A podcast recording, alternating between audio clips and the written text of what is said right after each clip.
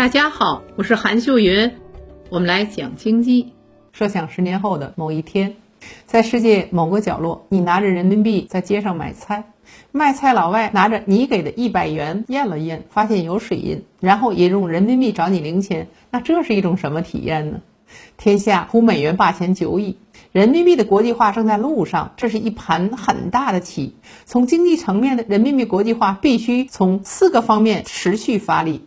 第一是扩大贸易规模，别国为什么要兑换人民币呢？一大原因是需要进口我国的商品，我国商品以人民币定价，当我国商品出口越多，人民币的需求量就越大，人民币就会走强。反之呢，如果我国商品没有竞争力，别国不储备人民币，人民币就会走弱。那第二点是增强人民币的信誉，一国货币的信誉是慢慢积攒起来的，需要长期稳定的表现。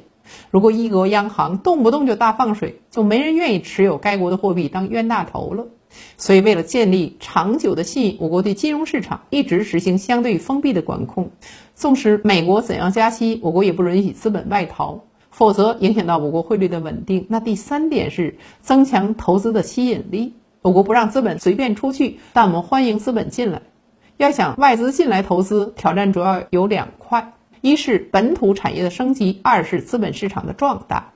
比如这轮很多欧洲企业来华建厂，虽然能源危机是一个重要的推手，但资本之所以选择中国，是因为我国有完整的产业链、庞大的制造业规模和高技术人才，这在全球都很稀缺。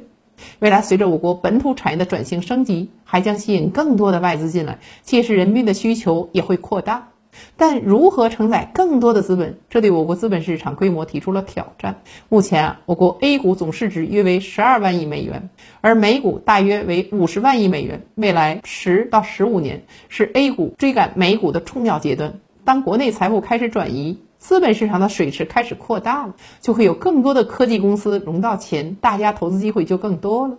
持有人民币的积极性也会大幅提升了。最后一个是构建结算系统。美元霸权的实现有一个技术基础，是它垄断了跨境支付的结算系统，也就是 SWIFT。现在全球贸易大概百分之九十用美元结算，而使用人民币结算的金额只有百分之二点五。但我国在全球外贸中的占比已经超过了百分之十二，也就是说，中国与他国近百分之八十的交易依然用美元结算，可见结算系统的重要性。为了摆脱美国 SWIFT 系统，近两年来我国开展数字人民币的试点。别看它现在风声不大，但它的战略意义非凡。几年后，你去某个国家买菜，可能也不用人民币的纸币了，直接用手机碰一下就支付完成了。人民币的逆袭之路道阻且长，但一国货币的话语权背后，最终比拼的还是这个国家的综合实力。不久的将来，我国将成为世界第一大经济体。